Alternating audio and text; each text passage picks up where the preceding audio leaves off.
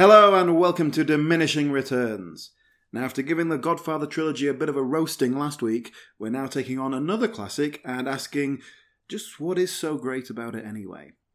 In anticipation of the new Blade Runner film coming out this week, we are dissecting the original Ridley Scott cult favourite.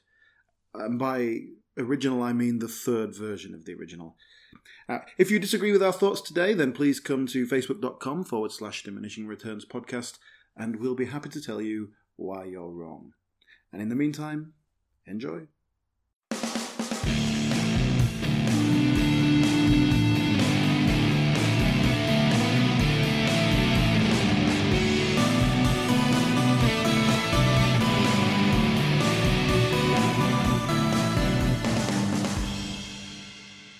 Blade Runner. He's a man. Or is he actually a robot? oh, yes, he's a robot, or is he? says Ridley Scott.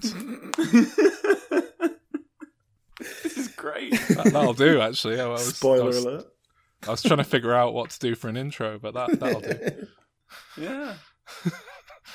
Um, hello, we're, we're doing Blade Runner on Diminishing Returns this week. Woo! Diminishing Returns, the show where we review a film and then we come up with an idea for a sequel, maybe, but it's often more of an afterthought, really. Uh, so I am Sol, and with me are Calvin. Do you mind if I smoke? I'm doing a quote from the film. And Alan. I've seen things pe- you people wouldn't believe. is that it? Is that the line? I can't remember. Something about. Something about spaceships off the coast and yeah, Yeah. something Tears in rain. Oh, yeah. Tears in the Rain. That's always a nice line. Isn't? Very poetic. Mm. So, Blade Runner was one of our very, very earliest uh, listener requests.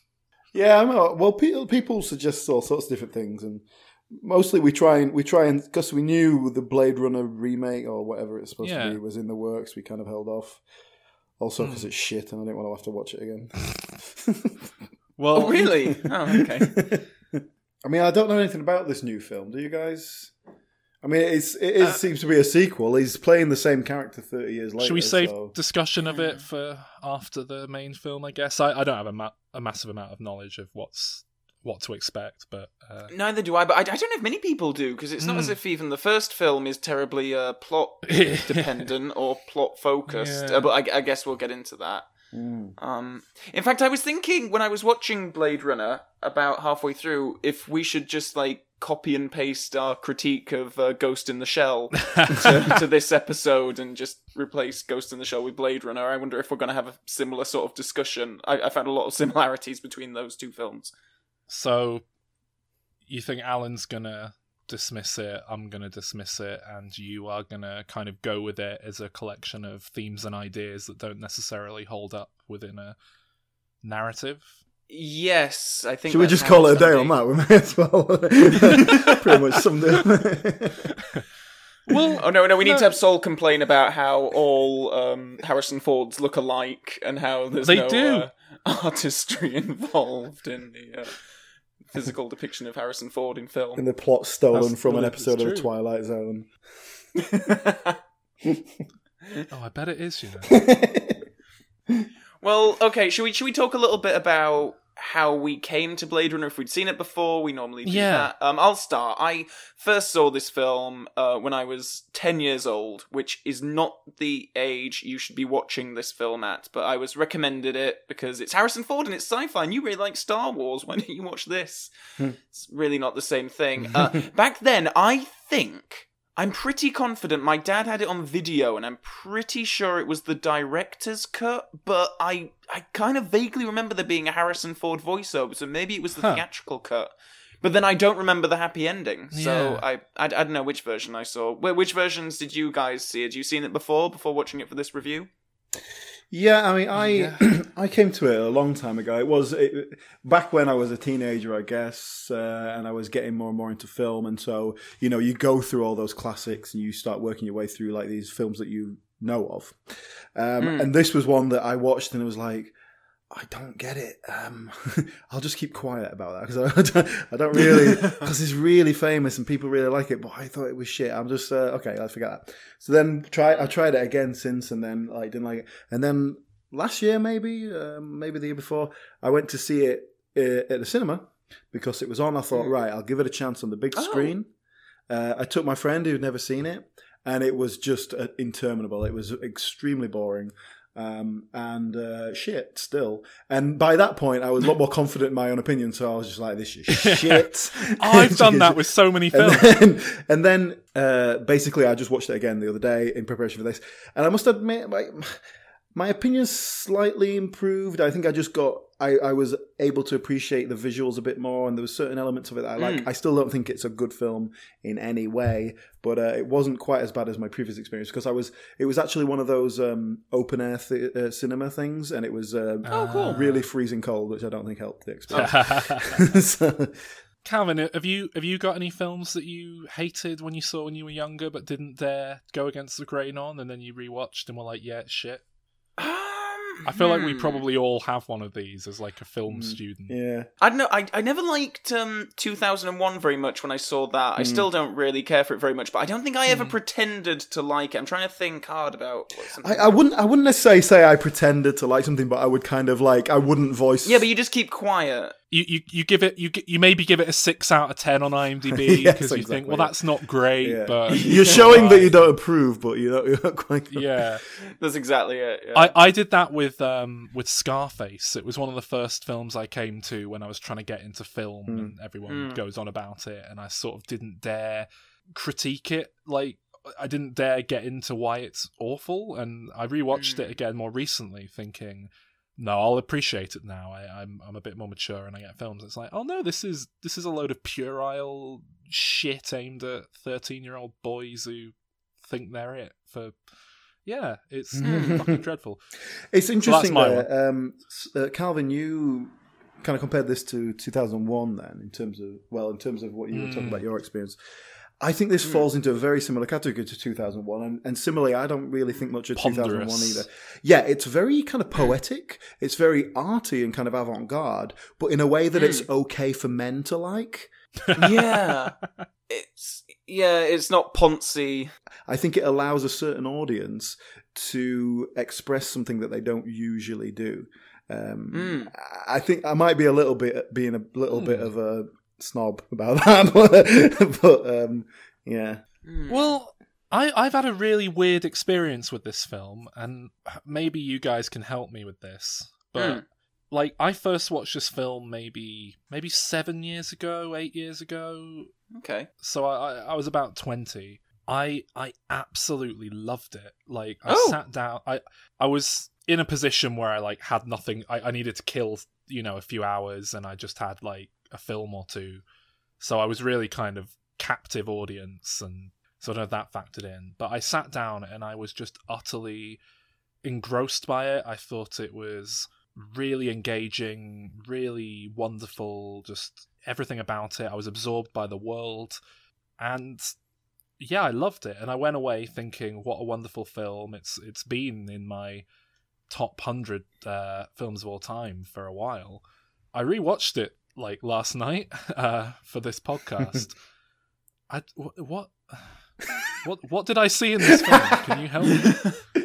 oh come on now. It's uh. Well, it's it's okay, but I don't get what I liked it for. I don't I mean, I- understand.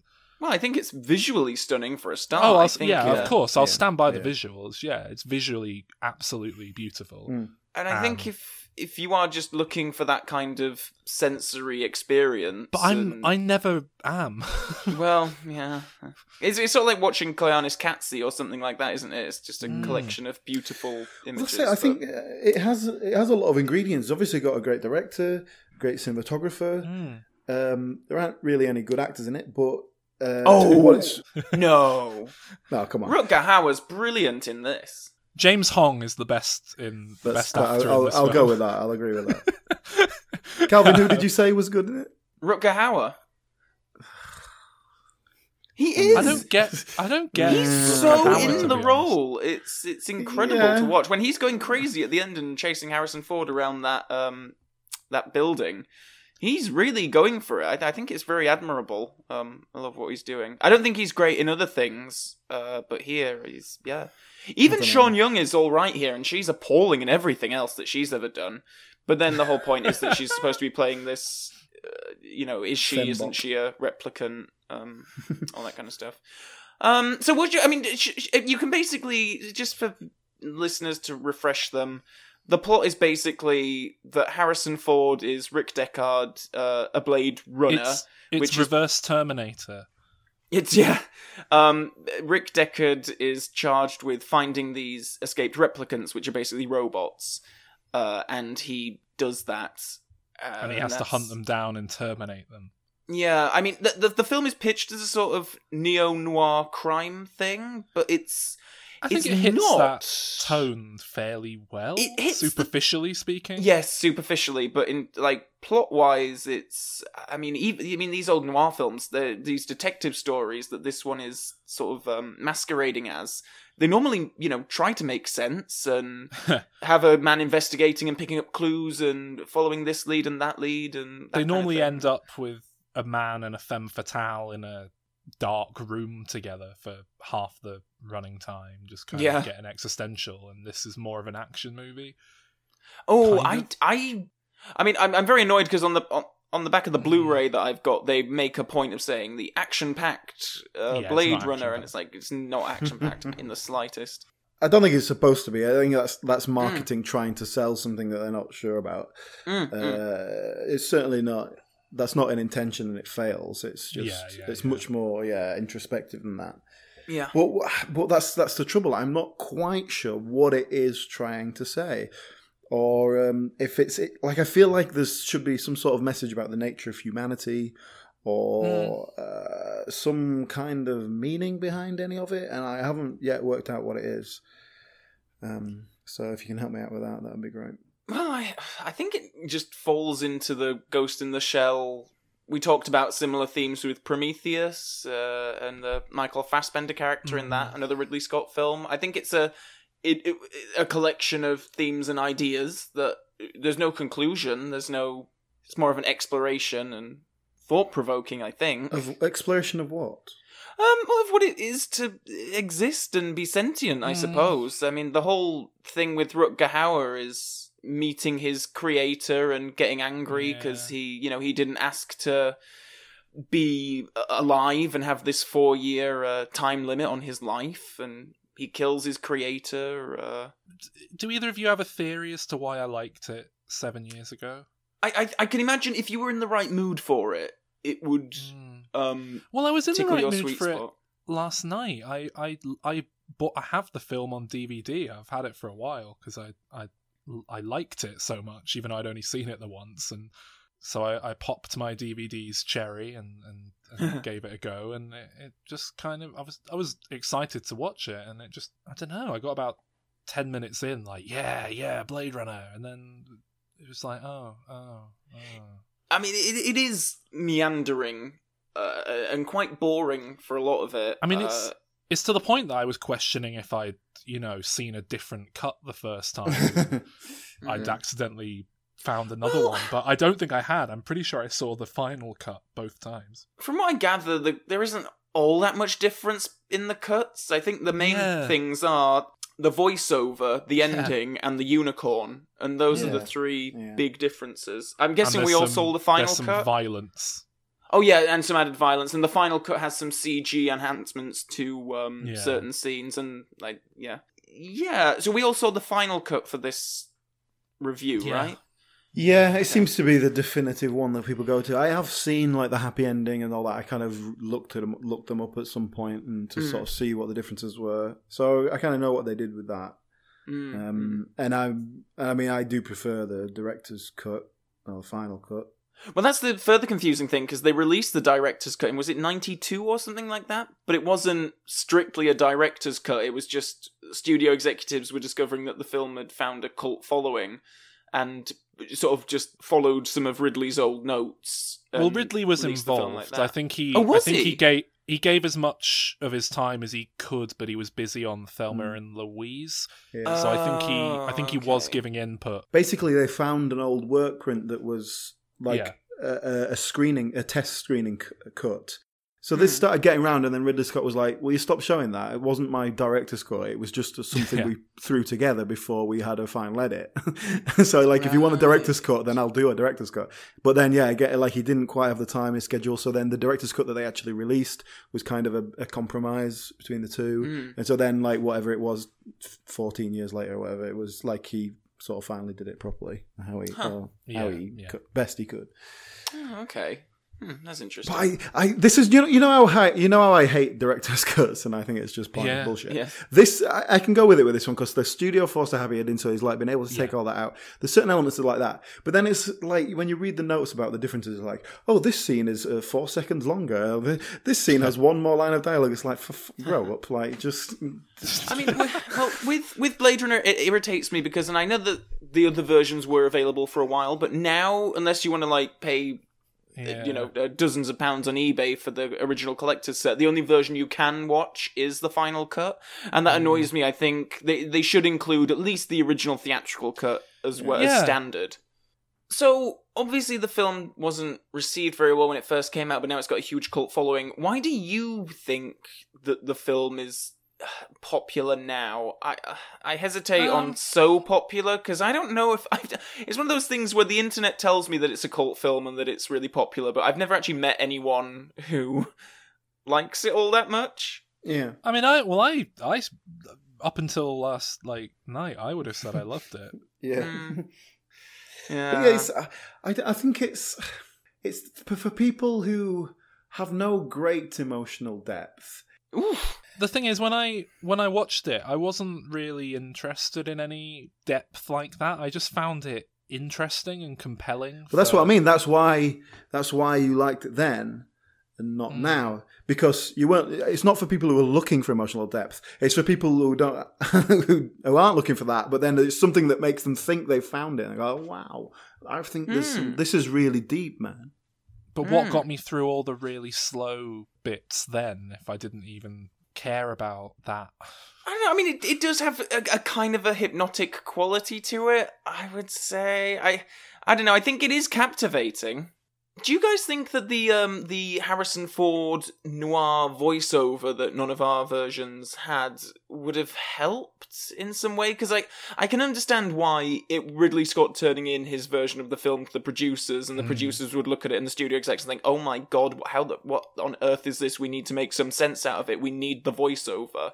I don't think it's an entirely bad idea. Like, I don't think this is a case where studio execs came in and ruined something. I think, to be honest, yeah, if I was in that position, it's probably what I'd The- do. Generally speaking, and this is a bit of a generalization, but if you're using voiceover, particularly for exposition purpose, then you've failed at telling a story. Um, Ah, And now, and that's not to say voiceover can't be used well, and even if it's for exposition, Yeah. it, it's, it can be used. Uh, but I think it's not. It's it's a bit of a last resort, and it, it has to be done well to get away with It's it. It's a lazy um, tool. it's the sort of thing where you writer's go, "Oh shit, this doesn't make any sense. We better have a voiceover." well, I, I don't know. I think, you know, Sunset Boulevard, Double Indemnity, some great film noirs have utilised voiceover. Yeah, I'm not saying like I say it can be done well, and if it's done as in like Sunset Boulevard, it basically sets up the suspense of like, oh, what the hell happens here, you Mm, know? mm. Um, uh, and it can work. Like it's used in Shaw- Shawshank Redemption, for exa- example, uses it, and it's not particularly necessary. Well, I still think it's a good Mm. film, uh, but I'm not. I don't think it really adds anything to it. I would have appreciated a bit more um, exposition in this film. From what I hear, the uh, the problem with the voiceover from the theatrical cut is that it's just not very good, and it's exactly what you said, Alan. It's Well, like that's because it was it was slapped on by the director didn't want it, the actor didn't want to do it, so it was yeah, it wasn't a it wasn't a well done piece. Interestingly, one of, one of the more interesting things in the documentary I thought was um, they have the producers talking about uh, how they insisted on the voiceover and all this kind of stuff, and then they cut to Ridley Scott saying like, "No, it wasn't the producers; it was me. Of course, I wanted the voiceover. You don't want people to misunderstand your creation." So I'm not quite sure who's telling the truth there. I, I can't Well, imagine. was, is, was that was that an interview recently or from the time though? Uh, 2007. I mean, the voiceover That's was in the weird. script. In both versions, that there had two writers work on the film, and in both versions of the screenplay, there was voiceover. But that voiceover wasn't the one that was used for the final version. They got some other guy in to to do that. Well, I, I will say, I if I'd been in that test screening back in the day, I, I, I probably wouldn't have liked that ending. Because the one thing I remember is, as much as I loved the film when I first watched it, I really hated the ending and I was really thrown by it. I thought, well, that's just ruined the film. And I went away for 15 minutes and really thought about it and slowly came to the conclusion that I was given everything I needed and that the ending was fine and it didn't matter.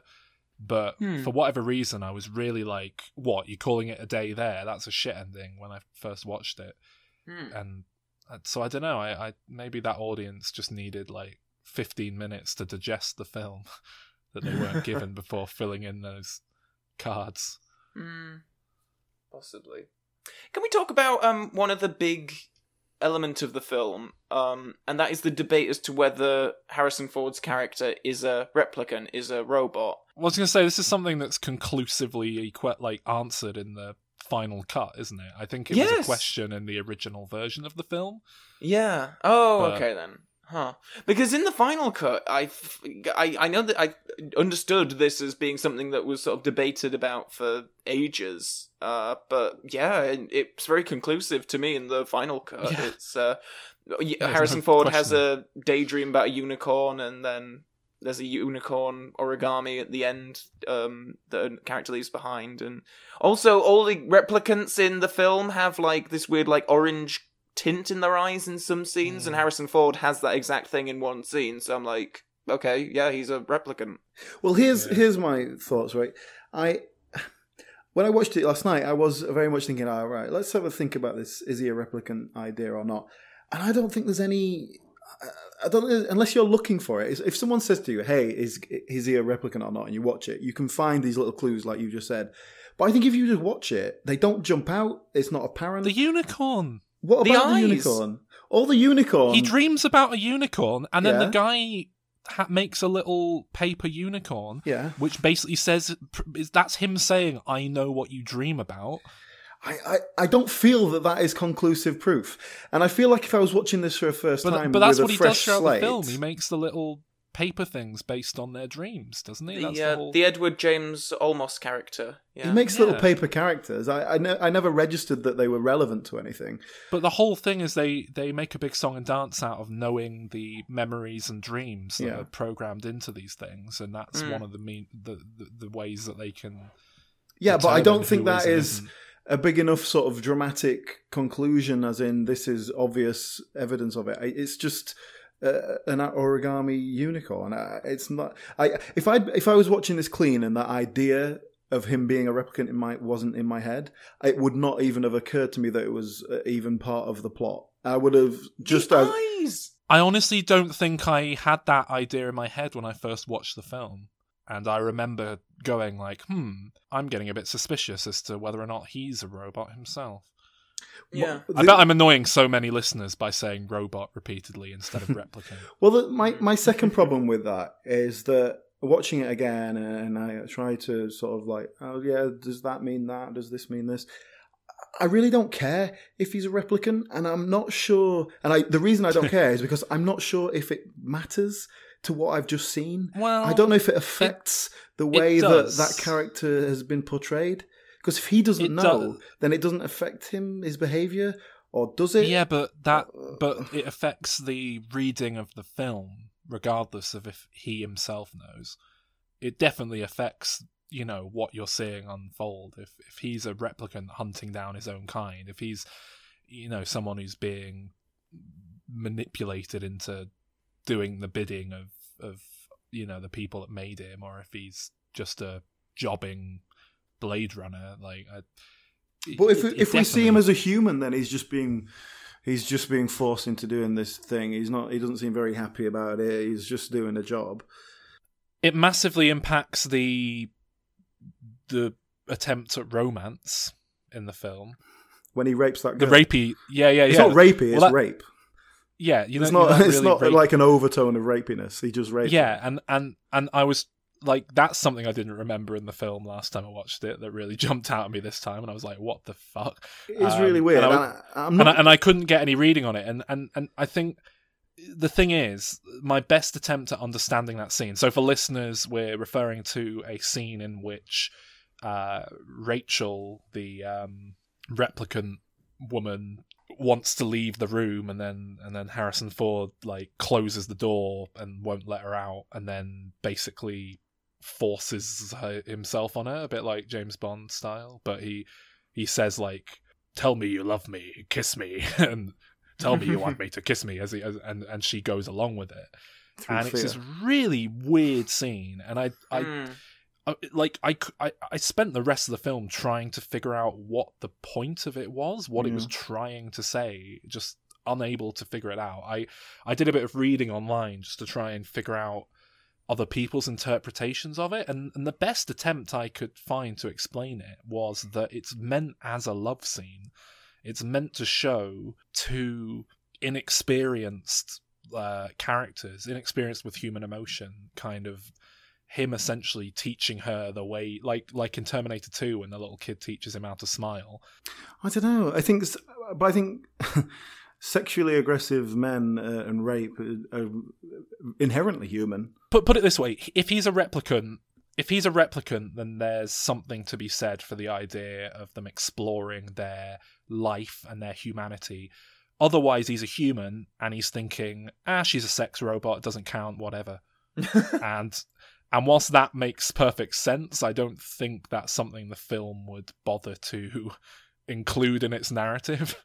Uh, yeah, I don't know, but I think that's very indicative of this whole film. There's just a lot of things that don't quite add up, and and things that don't really make sense, and I'm not quite sure what it's trying to say. Mm. And I think that sums it up pretty well.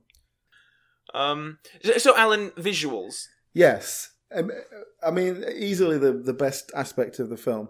Um, The problem I had here is like as good as these looked, I didn't know what had been touched up for the final cut and what was done in the eighties. I must so I admit, I, had a really- I had a similar feeling where there was a few bits that were like, "That's a bit too good." Um, Yeah. yeah, but there- um, not just not just like the the digital effects and that sort of thing, but also, I mean, basically the lighting was uh, beautiful, Hmm. and it was very. it- there was a lot of very deliberate static shots that were very reminiscent of kind of 16th, 17th century art. I'm not much of an art uh, historian, but that that kind of classic um, uh, art. Uh, that w- which I mean, Ridley Scott did something very similar with The Duelists, which was his first feature film. Um, that's often praised for same, similar things. But yeah, the cinematography, the lighting, and the general, the mise en scène, and the you know the production design, oh, it was absolutely beautiful. And that's something that I very much don't really care about in, in general. Um, and and it's why you know it- it's not even though it's fantastic, it's not enough to get me through this film that doesn't have a plot. Uh, but uh, Yeah, yeah, you've I'm got you've got to kind of uh, give credit where it's due. It's it's fantastic, and, and and that general dystopian look is really really cool. It's it's kind of been oft repeated. It, obviously, it's got. I mean, go back to Metropolis. It's got it's forebears, but Yeah, yeah. it, it is the classic. I mean, look at the Ghost in the Shell film. Um, In terms of those like giant screens in the city with Japanese women eating things, it's like it's it's exactly. Well, I the made a note of those. That that's just London now. If you're in a train station, you go up the escalator thing Yeah. at the train stop. They've just got like Japanese women on big screens eating sushi.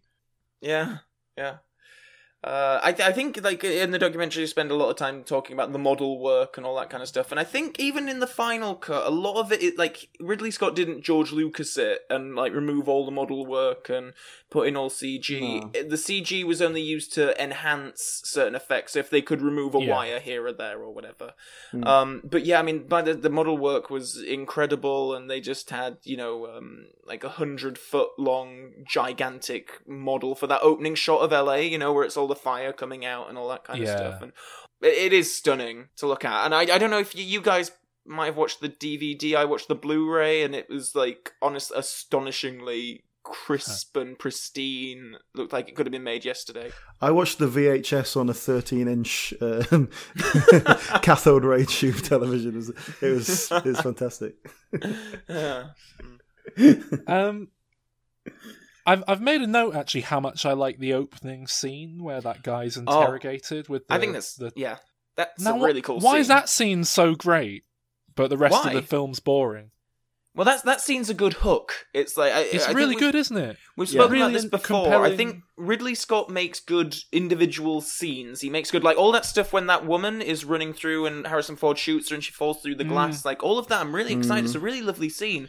It just Yeah. doesn't tie together quite well with yeah. everything else. Well, I've- I've I've made a note about that scene actually about why why does he do a voice? Who? 'Cause oh, he's Harrison a. Ford like Oh yeah. Harrison Ford sneaks into like blags his way into a dressing he's- room pretending to be Yeah, a, a journalist or something. He's doing a voice. So he does a he does a silly voice. He goes, "Hello, my hello, my name's Harris. I'm I'm a journalist. Uh, I'm not Harrison." Yeah, Ford. he's, a- doing a voice because uh, he's trying to seem less threatening, or he wants to seem, you know, like he's uh, Yeah. no, no, uh, I'm very innocent. Uh, so he's he's playing this character as kind of a little bit kind of, whew, I don't even know what's going on myself. Mm. Yeah, that, that, that's how I read it. yeah. So he's just sort of like trying to keep her off guard.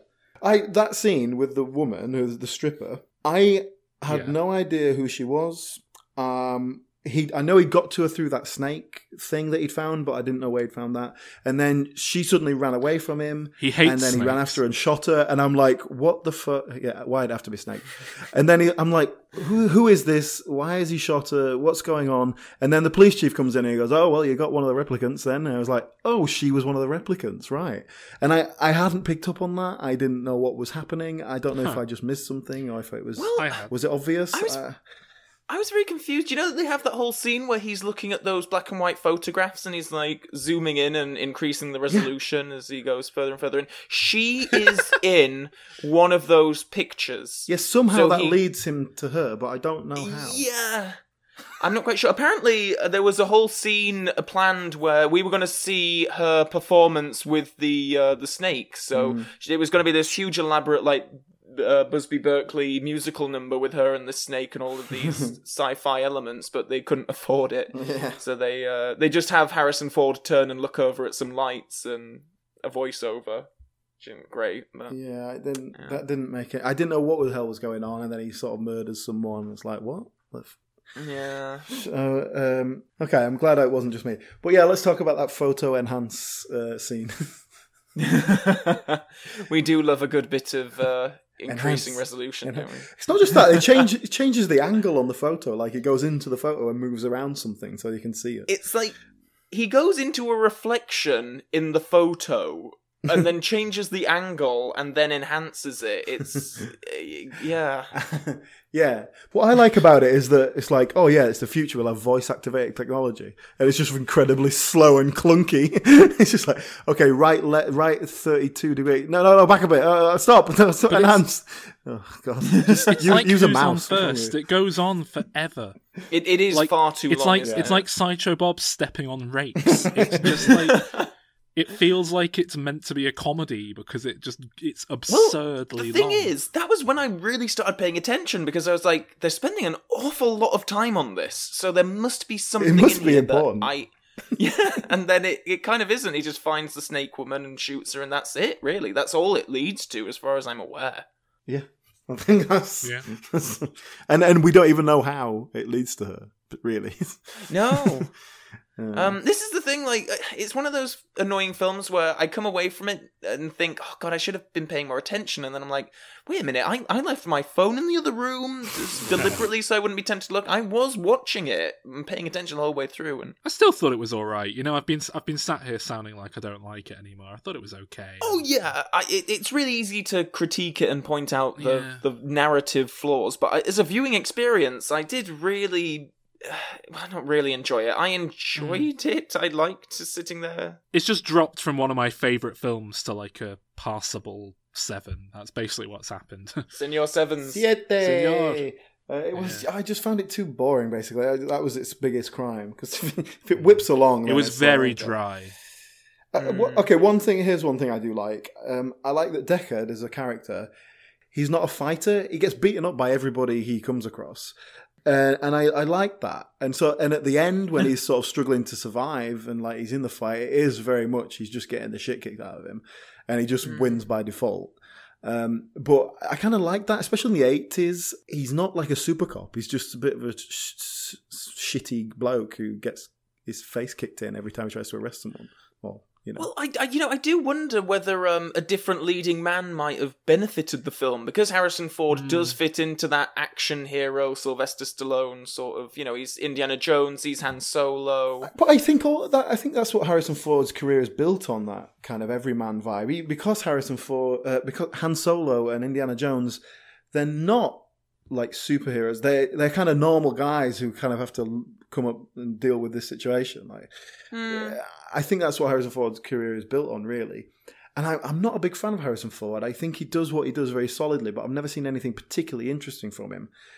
And that goes hmm. to this as well. And that, perhaps I don't necessarily that's, think that's bad for this film. And perhaps if he's supposed to be a, a robot, then it, it makes sense. You probably want quite a bland leading man for this film because it's not really about him. the The problem is that the film hasn't quite figured that out. I, don't, I honestly don't know what this film is trying to do. okay, here's another here's another thing, right? In order to um, identify a replicant, they have to go through this very complex kind of emotional survey where they ask them questions about turtles dying.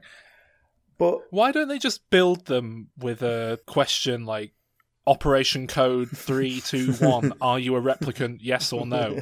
Yes, affirmative. I am a replicant. Yeah, problem solved. Why don't they just have a remote self destruct button? the other thing is, right, we, we see in the film that they have the ability to withstand extreme heat and cold. Uh, two of the different replicant characters put their hands in something, one that's incredibly freezing cold, one that's boiling hot, without any injury or apparent pain. So I'm pretty sure you could use that to identify. You're absolutely right. But then you end up in like witch trials. that's it. And that's it. Well, if they're people are burned. scalded, they're they're human. They can, but If they survive the burning at the stake, then they're a replicant. I'm sure I'm sure you can use that basic concept that they are obviously very physically different to humans and find a way to test it in, in some in some mm. way that is relatively harmless. Uh, so Couldn't they do uh, like a blood test? Um, like, Yeah. Well, this blood has got serial numbers on it. They're blood cells. Apparently you'd Yeah. have to go down to like microscopic elements to see the replicants are, you know, I, I don't know if they've got like But we are very capable of getting down to microscopic elements, so that shouldn't be a problem. Well, because they have this like empathy test, and to be honest, I was watching those scenes thinking, I don't know if I'd pass an empathy test. Yeah. Well, yeah, and human beings have different levels of empathy. You, you know, what if the person's a sociopath that they're talking to? yeah. Well, that well, do you know? I was trying to figure out when I was trying to figure out what the deeper meaning of this. I was trying to figure out if it meant if it was something about sociopaths, like a a, a psychopath test. Uh, and and that's what it was, and like, oh, is the guy who's chasing Oh. them actually a psychopath, and that's why he's able to do this job where he just kills people. And like, I thought that might be some sort of analogy. I couldn't quite make that work either, but it's better than what they do. So you know.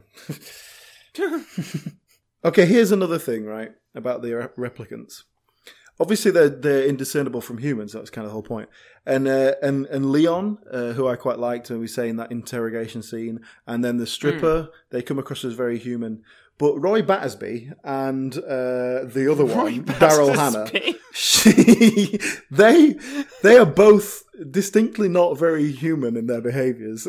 like they they both just seem really weird and off. I'm pretty sure that the the sex bot one like is it possible for replicants to be autistic because she's she's definitely not quite right she's just sort of a bit like eh. but i guess if they're supposed to be like socially awkward because they they haven't learned properly yet is that the idea I don't. Yeah, they, it's just I think they are meant to inconsistent. be developmentally stunted a bit, certainly.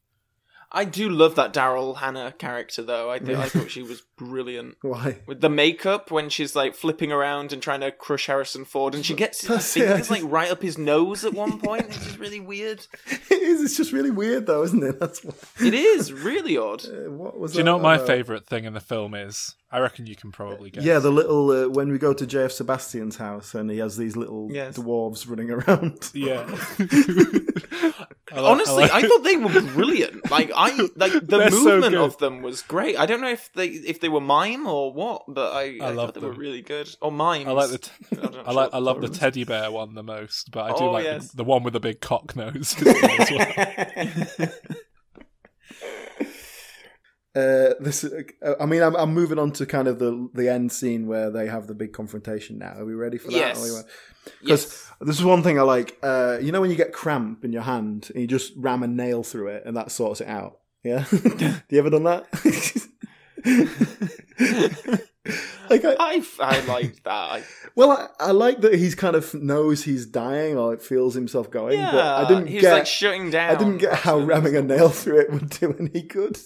Like, Adrenaline. to be fair, you're not a robot. but why does that help? Well, you know, sometimes a machine you need to like stick a bit of wire in it and jiggle it around. Was it just like making an electrical get the parts connection? moving? It's like when you take an old video game cartridge out and you blow in it. Can we talk about the dove at the end? Where the hell does that dove come from? He's been keeping it in his compartment. well, I mean, he is literally in his like boxes through most of this end scene, and then all of a sudden on the roof he has this. He's dove. got a, he's got a, he's a robot. He's got a compartment and he keeps. It's not a real dove. It's a robot Wait, dove as well. When you said compartment, I thought you meant like you were making like a budgie smuggling reference, and he was like keeping it down his crotch for He was. Yeah. just such an occasion. Apparently, it was just Rutger Hauer's idea, and he he wanted a, a dove to hold for the scene. So they were just all right. No, yeah, like- it, it tell you what give it Rutger a dove. It's Rutger Hauer. The whole point he's trying to he's trying to learn the ways of the humans and understand humanity and what it is to be man. He only knows how to do that from watching John Woo films. no, no. So along the way, he becomes fascinated with things like humor, jokes, love, Magic. and the and he becomes an amateur magician. And so he starts carrying little like magic tricks around on him at all time. If you if you look in his boxes, he's got like a, a big coin that you can pull out and go, "Oh, what's this? Is behind your ear." He's got some uh, trick playing cards, and he has a dove down there at all times, just to you know. No, but this this this really summed up the film for me because it's like we're in the middle of this tense scene. They're having a confrontation, and then it sort of cuts to him. He's shirtless. He's in the rain, and he's holding a dove. And that was kind of sums up the film for me. It's like just a load of pretentious shite that doesn't mean anything, but it, it sort of has this this aura that it, it, it's, there's depth to it that it means something, and it doesn't. It's just a bloke holding a dove, and it, the dove came out of nowhere. it doesn't make any sense.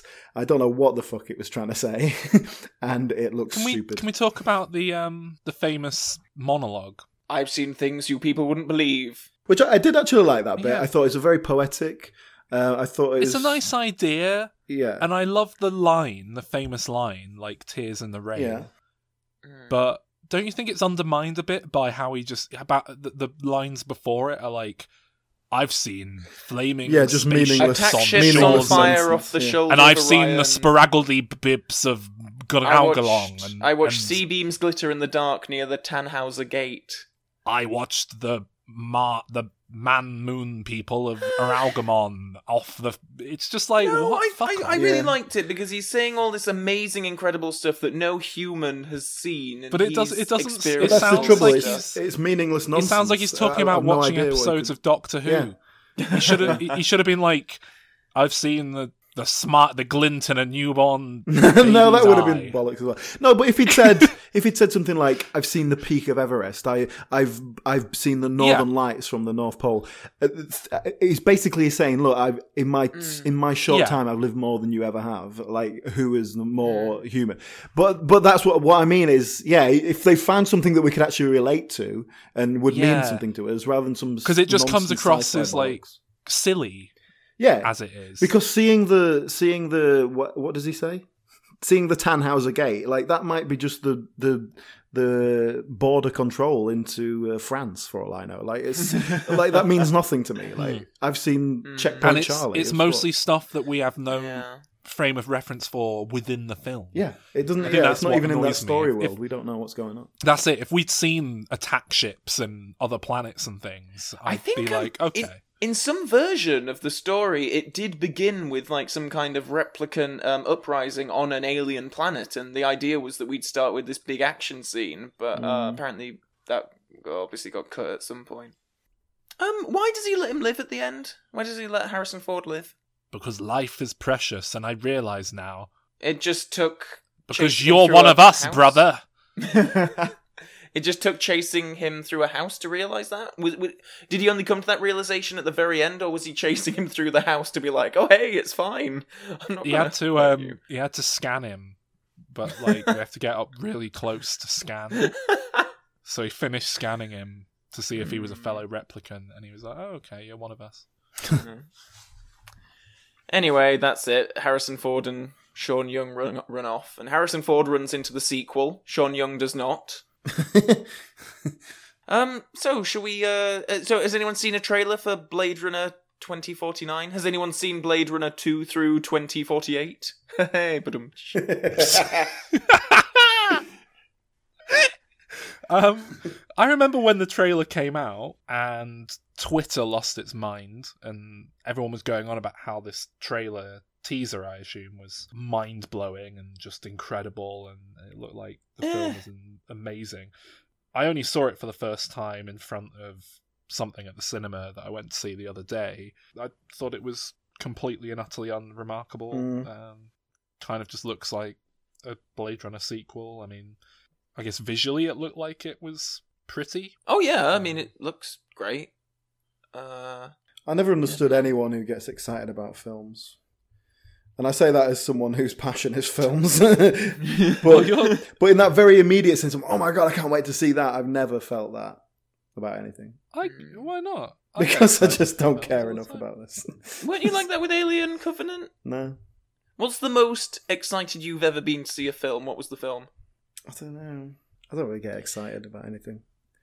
Well, anyway, Harrison Ford is in it uh, as an old man, so I don't know whether Old replicants replicant. age. Well, yeah, that's just it. Do they age? He's had himself done up. Their skin ages, but the Bicentennial Man. endoskeleton underneath is uh, doesn't. He's got very brittle bones. But from what I understand, Ryan Gosling is the lead. Like he's the main character. I don't know if they're planning a franchise with this or or, or what. It's the it's the director of Arrival, which is the one thing that makes me actually um, Mm-hmm. quite interested to see it. Yeah. But Hmm. Jared Leto makes me a bit worried about it. Got to be honest. he's, he's a top actor. So, Calvin, give us your pitch.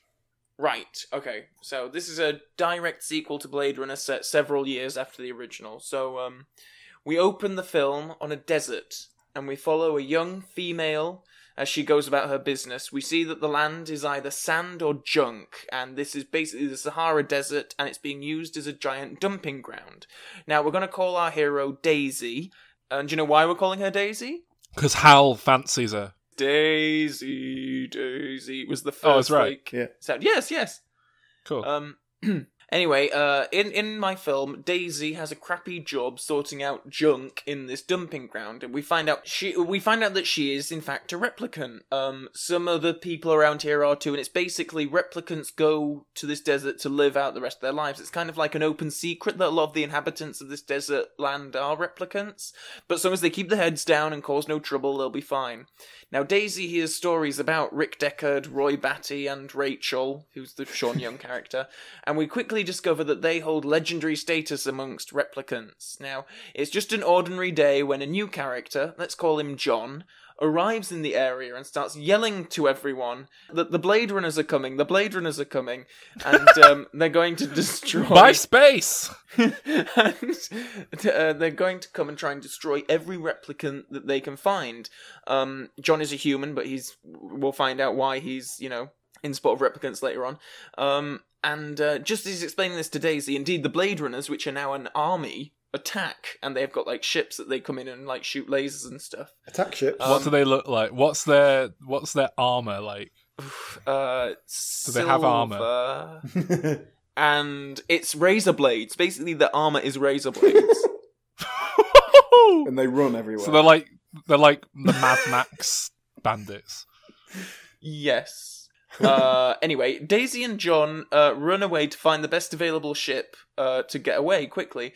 Um, but this ship is blown up in front of them, so they must resort for the nearest vehicle, which we see as Rick Deckard's car from the first movie, which is in this junk pile.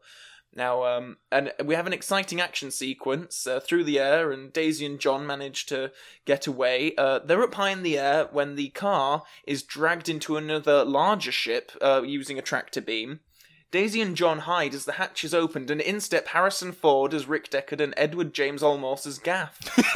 and uh, Harrison Ford says, He says, We made an old friend. And No, no, he says- almost looks her. No, he says, he says, Gaffy, we're home. And then Gaff, re- Gaff replies with, "Uh," and now we find out that Gaff is actually much hairier when, than when we last saw him, and now only communicates in roars and grunts. So, Daisy and John can't believe that they're meeting Rick Deckard. They learn that he is no longer a Blade Runner, and that uh, John and oh yeah, and then John exposits that the Blade Runners are now an evil empire, and they've almost completely turned the moon into a giant base and plan to fire a laser beam to the Earth that will destroy every last replicant on the planet. Rick insists the group go and visit his friend Maz Kanata to find out more. Uh, Was she is she like a giant minion? Yes. Uh, and meanwhile, we get further exposition where Rick informs Daisy and John that he and Rachael created a child together, Adam, and that that child is now the leader of the Blade Runners. Uh, while visiting Maz the group witness a demonstration of the moon laser uh, as it is fired onto Europe, um, and indeed every replicant perishes. Uh, and they uh, don't have long before the moon is charged up enough to have an effect on the entire planet, so the ticking clock. Blade Runners attack and kidnap Daisy, having heard that she, like Rick, De- Rick Deckard and Roy Batty, possesses extraordinary unique replicant abilities. The Blade Runners are fought off by a surprise appearance from the Resistance, a group of replicant rebels headed by Sean Young's Rachael, uh, uh, who reappears, and obviously we get some dramatic scenes here of Rick and Rachael before uh, Rick, John, and Gaff head to the moon to rescue Daisy and blow up the base. Um, of course, they save Daisy, and Rick is killed uh, by his son Adam as the moon is successfully destroyed. We get a fight sequence between Daisy and Adam. Uh, both are scarred but leave alive for the sequel. Um, Daisy returns to the Resistance and gives the bad news to Rachael. Meanwhile, in the corner of the rebel base, R2D2 appears and tells everyone that he has discovered the secret location of Roy Batty, and uh, Daisy and Gaff head out in Rick Deckard's car to find him.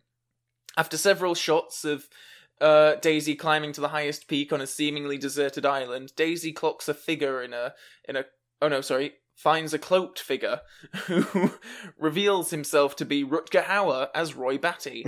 Daisy goes into her bag and pulls out a white dove. She holds it out to Batty, who doesn't say a word. a tear appear- appears in his eye. The music swells, and that's where we end the movie. And uh, we're going to pick it up in a sequel. Cal- Calvin, I think that was a pretty good sequel to Blade Runner because it, it lost me halfway, and I don't know what the fuck you were talking about for most of it. it's very apt. should, I, shall I go into mine now? Because okay, uh, yeah, if it's in a similar vein. it's I mean it's not really, but uh, basically I, I I I think I must have been thinking about our Shallows episode we did. I think I wanted to do a, a sequel to uh, Still available the on themes. dimreturns.com. I wanted to do a sequel to some of the themes and ideas we suggested in our episode about To the Shallows. Mm. So um, it's Leicester 2019, and ex-footballer Gary Lineker is detained by his former manager Bobby Robson, who now works as the head of uh, this agency. Sorry, who is Uh, uh, Gary Lineker again? For the listeners. Uh, so, for listeners who are either too young or international uh, to be aware of this, Gary Lineker is a professional crisp thief who. Uh, who uh, Crisps as in uh, potato chips. yes yes uh walkers uh, As in Lay's. known- yeah they're lays in america they they hired him in in britain as a, a sort of mascot celebrity tie-in in the well, i want to say in the 90s I mean, he might was- have even been the late 80s he was he was a very famous footballer, and that is real football, as in English football. Um, and so that's why he was a celebrity in the first place. Then he started doing Yeah. adverts. He's now a TV presenter mostly. That's pretty much what he does. But uh, but he was very well known for this crisp campaign where he would steal people's crisps. I think he still does them. I He think still does, does them. He just doesn't steal them anymore. He gets like caught in uh, harvesting machines and. Uh, Oh, it, it used to be stuff like things like yeah, wasn't there one where like his ear got chopped off and then someone opened a bag of crisps and his ear was in it or something like really weird I mean, Yeah. he's- because he broke into the Walker's factory and fell in a vat of crisps. so it's Leicester, 2019. An ex-footballer, Gary Lineker, is detained by his former manager, Bobby Robson, who now works as the Um, head of an Bob, agency. Bobby Robson Uh, is dead. I don't know if you know that. but, no, I don't, I don't know okay. anything about football. Okay, yeah, he's been dead. Do you know how a long it took me to find out? I thought it was going to be like Sven Sven Eriksson or whatever he was called, but apparently he didn't take over. Gary till- Lineker was yeah, well before that. No, Bobby Robson's been dead for some time. Yeah. Anyway, go on. Well, right, he's a, ro- He's a robot. He's an android. He's a replicant. Robot Bobby Robson. yeah. I mean, I guess it doesn't need to be his former manager. I just thought I'd put that in for flavour. We'll just have. We'll, oh, okay. It can be anyone. Anyway, it turns out Gary Lineker is a former Lays runner who um who works to retire giant sentient bioengineered potato crisps that were developed in 2018 in a bid to make Walker's crisp production more efficient. Uh, many of them escaped and are trying to assume normal lives under the guise of human beings. so uh, Lineker begins his investigation at PepsiCo head office, the uh, the company that Walker's is a subsidiary of, and he meets the head of the company and her assistant Rachael. And there's a weird spark um, that comes across as a little bit creepy in the modern context, but probably made sense in the 80s. Uh, not that that's relevant. And uh, the two hit it off, even though Lineker suspects that she might be a reconstituent, which is what they call the potato people because they're made of reconstituted potato product. this is the best pitch we've ever had. So then Lineker goes off hunting down the uh, the outstanding potato men one by one. Uh, he hunts down Smokey Beckham. He, sm- he hunts down Cheesy Owen, and uh, of course Johnny Vegas. what? It's a little nod to uh, Sex Lives of the Potato Men. Oh. God. Anyway, Lineker then spots Rachael in a crowd, and he's attacked by a man made of twiglets. And uh, Rachael kills the twiglet and uh, Oh, no. saves him. Then they have a weird scene where where Lineker goes weird and won't let her open the door, and he gets really predatory. And uh, he tells Rachael to tell him to eat her, and that she wants him to lick all of the flavoring off of her before crunching down really hard. So she does it, and uh, so that's that. He then hunts down the big bad at the end of the film, and he knows they're in a flat full of weird sentient toys that were given away free in bags of crisps in the 90s. so they're mostly pog men, but there's also a big Jar Jar Binks with a tongue hanging out that's just covered in dust and shit and isn't sticky anymore. Did you get stuff like that in crisps? The only thing I ever got crisp was a five pound note in a little bag. No, No, you sometimes got you sometimes got pogs in your packets of crisps, No, and you got those sticky Jar Jar Jar Binks Jar things. was uh, cereal. yeah, it was in everything. Jar Jar, those Jar Jar heads were in everything. They were in packets of crisps. No, they, they, were they, in were, they, were, cereal. they were they were on the in Beano. cereal. No, they weren't. They were on everything. You No, could get them on the weren't. Beano. Oh You shit, could. they were in crisps. Were you're they right. supposed to be though? Is it when like you find a mouse, a mouse in Kentucky Fried Chicken? Anyway, so uh, they they point him to their leader. They say their leader's behind this door. He's confronted by a big mirror, and Sultan Lineker is staring back at him. and uh, it, it turns out he's a, a constituent too, and he has this existential moment. And depending on which cut of the film you're watching, in some there's like a really bad voiceover comes on and explains Hmm. how he's feeling really sad and having an existential crisis. But Hmm. in other cuts of the film, it's a bit more subtle. And uh, tears in his eyes, he opens wide and begins chomping down on his shoulders, eating himself, eliminating the last constituent. not because it's his job, but because he can't help but eat delicious Walker's crisps when Ah. presented with them. You know, we said we wouldn't let the adverts affect the content of the show.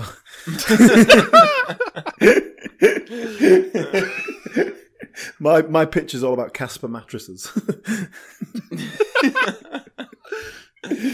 Did um did, is it a happy ending? Does he get to go away with Rachael or anything? Well, he, he he eats Rachael and then he eats himself. he eats Oh, himself, oh. so it is delicious and it. that's good. But he is dead, so you know. Oh, I didn't realize that he um actually destroyed her when he ate her. I just thought he was sort of nibbling. Nah, he, he Yeah, eats yeah. her. You always go too far with these things. It's horrible. It's it's carnage. Yeah. Uh, so, Alan, how how are you going to follow that, Alan? Well, I'm going to do something very different that doesn't involve sentient crisps. uh, no, what? I thought we were all going to do Gary Lineker chasing Chris. Okay, so my story will center around a a young man. He could be played by Ryan Gosling, just, you know, that kind of everyman, you know. The backstory we get for this guy is that when he was uh, born, he had some sort of medical problem, and basically it meant he had to have his legs amputated. So, Hmm. this is the future, remember? So, he's got fake legs, he's got replicant legs. Um, and they look and work just like human legs, but because the the use of replicants is is uh, putting it's putting people out of jobs uh, because they're being used as cheap labor. Um, there's kind of a, a, a general mistrust of the whole thing, and there's been a big backlash against it. And so there's a very hostile atmosphere towards replicants and anything to do with it. Uh, that's why they get hunted down by these policemen called Blade Runners, right? So our young hero here, he's decided he wants to join the police force and become a Blade Runner himself. Now, here's the real crux of the story, and certainly the first act of the story. This is going to be a kind of a kind of civil rights allegory. It's um, we're going to explore the psychological grey areas involved with uh, how you identify as a human and and ooh, body shaming. Uh, let's throw anything else that sounds trendy right now. Uh, put that in there. Pretend it's about that. Crisps. Um, it's nothing to do with Chris, I'm afraid. I'm going to try and sneak some into my. The problem is, has legs made from the same technology that everybody has grown to hate, uh, and it's sort of this big backlash against it. And it, it's generally accepted. You know, it's a good thing. It helps disabled people, and the technology itself is uh, is fine. But it's it's kind of all under great scorn. It's it's a bit of an unspoken, dirty little secret kind of thing. Now, the way we're going to tell this bit in the first half is the the hero's journey will be through police training, and so it starts with him having to fight to even be accepted because they have a no, you know, cyborgs policy. So it's a bit of a legal drama there straight off. He has to fight for his right to be allowed in, and then you can have the whole sort of police academy bit. Then you've got the other recruits. They don't really trust him. Some of them don't like him. There's one called Biff that keeps knocking him on the head. So now, obviously, he makes a couple of friends. Uh, we can introduce a love interest here, one of the female recruits. Uh, they can start to get it together, and we'll weave that story kind of throughout. We uh, we have a bit more trouble because, like, he finds out his his fake legs. They actually give him an advantage over the other recruits because they, they work more efficiently than human legs. You know, they don't tire out like muscles do. He he can run faster for longer, that sort of thing. And so it's just that sort all this thing that kind of people resent him. It makes him different. You know, all that. So Hmm. of course, he will eventually. He graduates and becomes a Blade Runner. Um, it, but then, like his bosses, have they've kind of been legally forced to hire him. Uh, they don't really trust him. They think like, oh, is he gonna, is he gonna chase down replicants and terminate them when he's like he's part replicant himself? Uh, is this? So, in response to this, he really overcompensates, and he's like really one of the biggest kind of replicant haters around. And he's like, oh yeah, you can't, you got, we got to take him down. We got to kill him.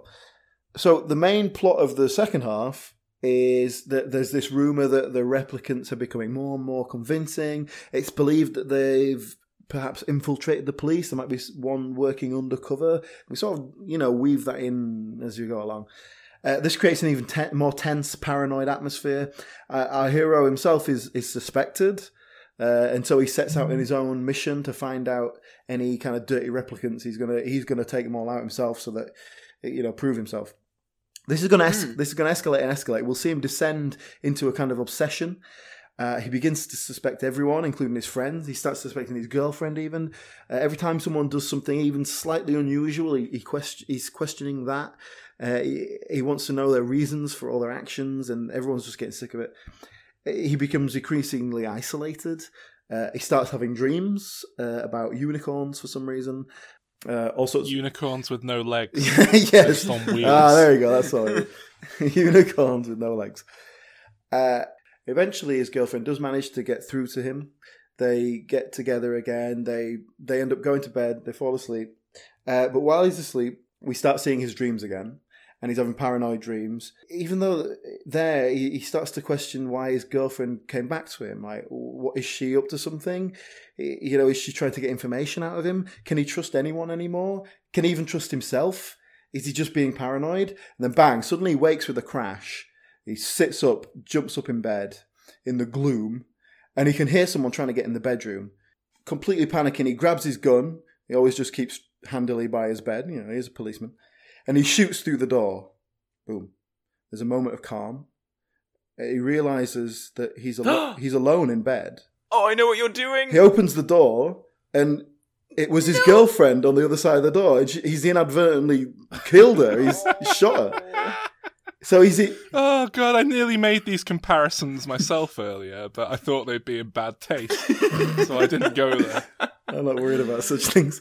We don't like bad taste on this No, show. no, We much prefer the good taste Walker's of crisps. pickled onion monster munch. so anyway, that's that is pretty much it. Like he's in shock. The police turn up. They're working out what happened. He's being arrested. He no longer knows what's real or not. Why was she out of bed? Is she a replicant? Did he mean to kill her? Did he know what he was doing? Is he a replicant? Does any of it matter if if if humanity loses its humanity and have less humanity than those they fear who are robots? Does any of it really mean anything? More questions than answers.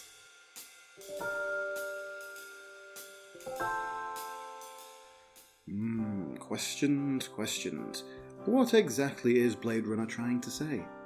If you know, please do come and tell us at our Facebook page or on Twitter, uh, where we can be found by searching for Diminishing Returns Podcast. And of course, there is always our very own website, dimreturns.com, where you can get all our back episodes and reviews of the latest releases and lots more.